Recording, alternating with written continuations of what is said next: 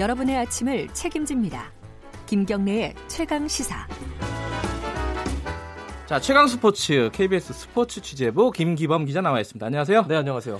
저는 아까부터 이 시간을 기다렸습니다. 네. 오늘 어, 대역전극이 펼쳐졌어요? 오늘 아침에요. 네. 어제 출연하신 한준이 KBS 축구 해설위원한테 문자 왔습니다. 뭐라고요? 거봐, 내가 한 골 차 승부했지. 예언 또 아, 예언 또 맞다. 맞, 으셨고요 아, 맞네. 한 골 차라고 했죠? 저 수비적으로 할 거라고 봤는데 네. 무려 다섯 골이 났죠. 그러네요. 예. 틀리셨네요. 역시 한준이 의원이십니다. 경기 정말- 내용부터 좀 정리해 주시죠. 그 어제가 암스테르담의 아니 어제가 아야 저 안필드의 기적이고 예. 저 암스테르담의 기적이 오늘? 오늘, 예. 일어났습니다. 자 어제보다 오늘 경기가 조금 더 저는 더 놀라운 기적이라고 음, 보는 이유는 왜요? 아약스가 전반에 먼저 두 골 넣었어요. 그렇죠. 예. 1대 0으로 이기고 있던 아약스가 1차전에서 네. 2차전에서 전반전에 두 골을 넣었기 때문에 후반전 들어가면서 3대 0 상황입니다. 네. 어제보다 어떻게 보면 어제 리버풀 상황보다 토트넘이 더 어렵고 절망적인 상황이었다고 볼 수 있거든요. 후반전 네. 시작과 동시에 3대 0의 점수를 뒤집어야 되기 때문에. 그렇죠? 근데 정말 거짓말처럼 모우라 선수 이것도 어제 KBS 한준희 해설위원께서 언급하신 아. 손흥민과 함께 모우라가 공격에 나설 것이다라고 음. 강조했던 모우라 선수가 두 골을 넣어서 따라잡더니 아 정말 그 이런 댓글도 있더라고요. 축구에도 버저비터가 있었구나.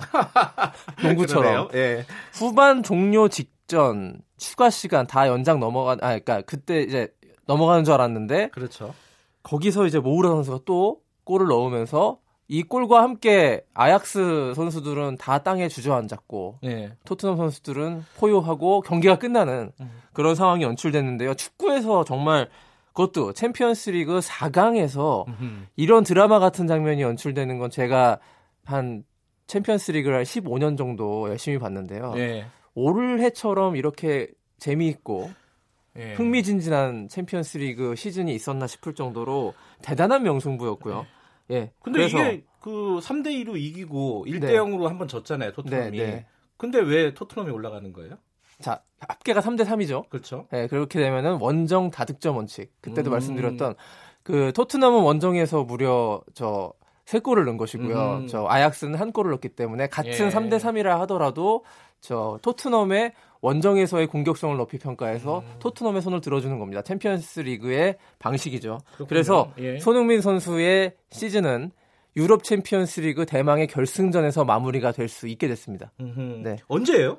6월 2일이요. 6월 2일. 네. 그때 한준희 위원 한 번 더 모셔야겠는데. 더 모셔야 될 것 같습니다. 저희도 사실 이제 유럽 챔피언스리그 결승전이면은 6월 2일 스페인 마드리드에서 열리는데요. 출장 안 저희? 취재 기자도 파견해야 될 것 같아요. 저희 네. 취재 부장이 이거 듣고 계신지 모르겠는데. 아, 김기범 기자가 가나요? 아니, 저는? 아닙니다. 네, 아, 축구 담당 기자가. 아, 다행이네요. 그리고 저는 이 방송을 해야 되기 때문에.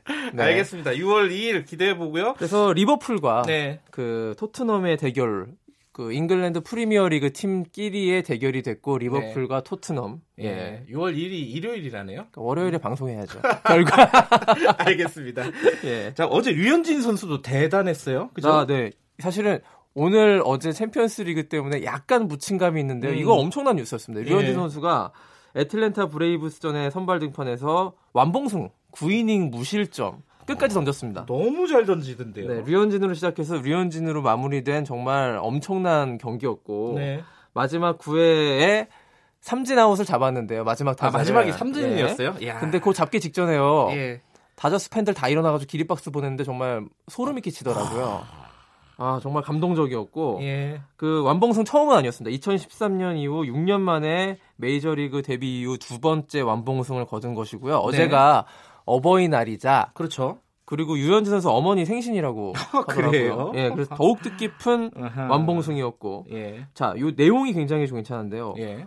5회까지 퍼펙트였고요. 한 대단해요. 타자도 안 예. 내보내고 안타를 총 4개를 허용했는데 9회까지 삼진 6개 잡았고 투구수가 불과 93개, 93개밖에 안 됐습니다. 100개도 안 되는 상태에서 완봉하고 내려온 거예요. 한 회에 10개도 안 던진 거네요. 그렇죠. 굉장히 정교하게 아, 잘 10개 조금 넘었군요. 예. 9회니까. 아, 예. 잘 잡았다는 것이고요. 예. 자, 직구와 체인지업 이런 변화구와 직구를 잘 섞었고 네. 제구력이 정말 음흠. 올 시즌 경이롭다고 할 정도인데 이 완봉승을 하면서 볼넷이 하나도 없었습니다. 1회부터 9회까지 던졌는데 볼넷을 하나도 내주지 않을 아. 정도의 완벽한 제구력. 예. 이 풀 카운트 상황 있지 않습니까? 투 예. 스트라이크 쓰리 볼 이런 상황에서 제구를 분석해 보니까 스트라이크와 볼넷의 경계선에 다 꽂혔어요. 네. 그래서 그게 스트라이크로 판정이 되면서 삼진을 잡았던 것인데 야구 통계로 봤을 때 그 올 시즌 44이닝을 던졌는데요. 볼넷이. 단 두 개밖에 없을 정도로 완벽한 피칭을 보이고 있습니다.